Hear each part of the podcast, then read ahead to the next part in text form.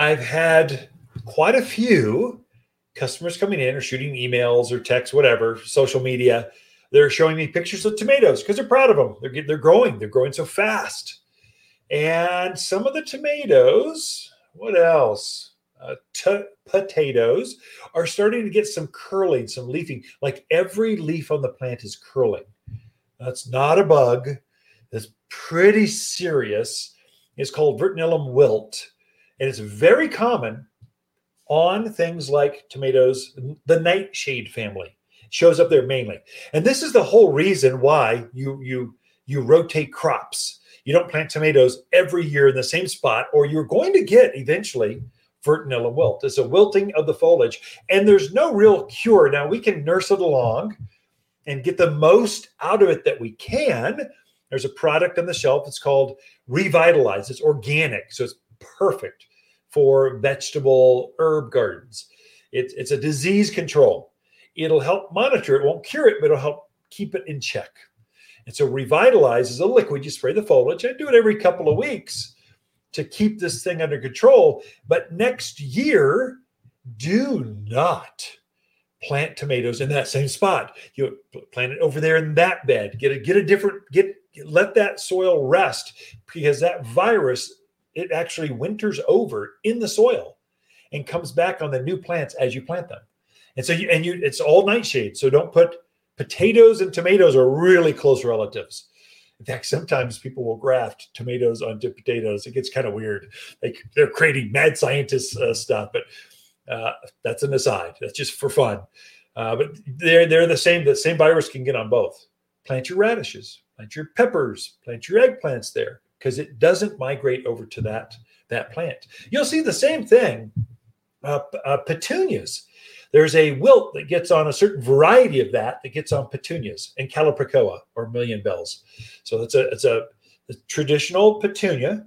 But if you keep putting petunias every year in the same soil, same spot, all the time, eventually you're going to get a wilt and it just kind of shrivels up and dies. And every time you plant a petunia in that spot again, it will automatically infect the new petunia. So that's why crop rotation. That's why you're rotating different kinds of flowers or different kinds of vegetables every year. You're not planting the same thing every time and every in the same spot. Or eventually you're going to have these issues. And so that's one that I'm seeing quite a bit of. There's no permanent cure for Verticillium wilt on tomatoes. When I see it on my plants, I mean, right now, especially in June, I rip that sucker up because it affects a crop. It won't produce very well. The flavor goes off. It's not a good plant. And that virus is sitting right there. So I'll, I'll rip that thing out to the ground. I get it. I don't even compost it. Throw it away. It's so dangerous and it comes back so easily. You kind of want to get that thing off your property.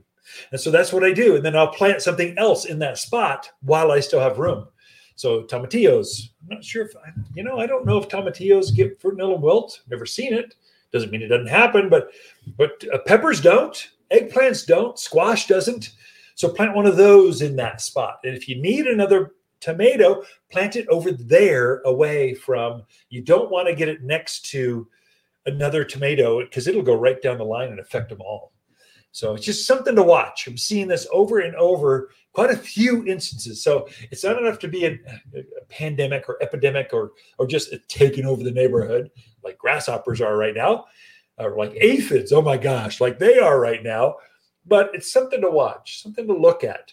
Another thing I'm doing right now uh, with my tomatoes specifically, because I know they get these wilt kind of issues. I know it comes from the soil up to the foliage, starts eating the foliage, and then spreads.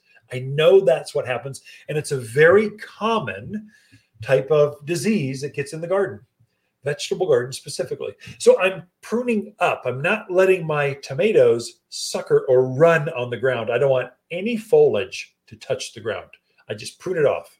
I don't want I don't want one spotted yellow curled leaf on my tomatoes. I pinch them off. The second I see one little, oh, you don't quite look right, I pinch that sucker off. I'm not letting this thing spread. And so I just I'm real really watch it right now because this is when it when it really at the winter the summer solstice this is when it really seems to take off summer seems to make it all grow faster and so kind of do the same thing in your gardens this is when you want to tomato uh, cage or stakes or something to keep the foliage up. That's the reason that we're doing that. It prevents, it, it reduces disease issues. So it's a game changer.